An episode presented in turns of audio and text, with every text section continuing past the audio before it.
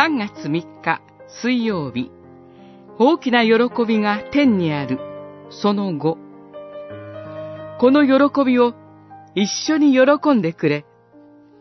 ルカによる福音書、15章、25節から32節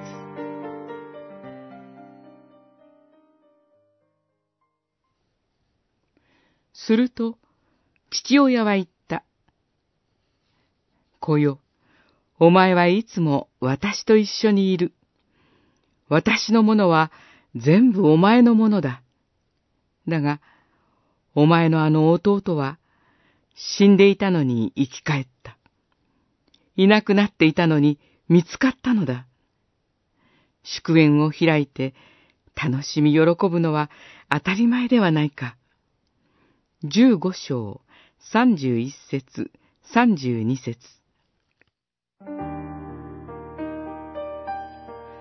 ある大学に、この人以上に罪深い人はいないだろうと噂される悪い教授がいました。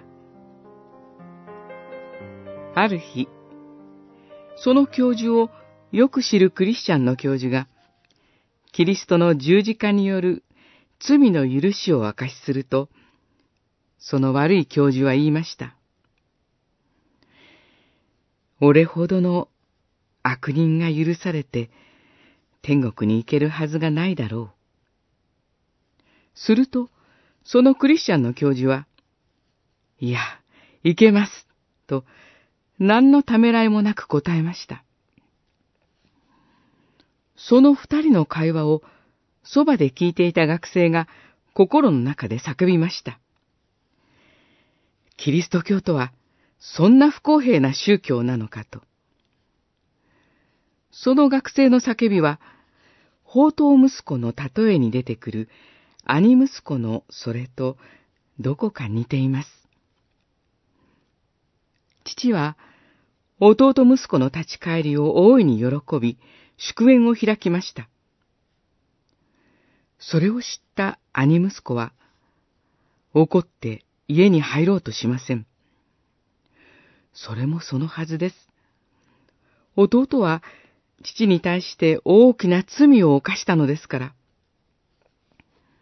ところが、父は兄息子に言います。お前のあの弟はいなくなっていたのに見つかったのだ。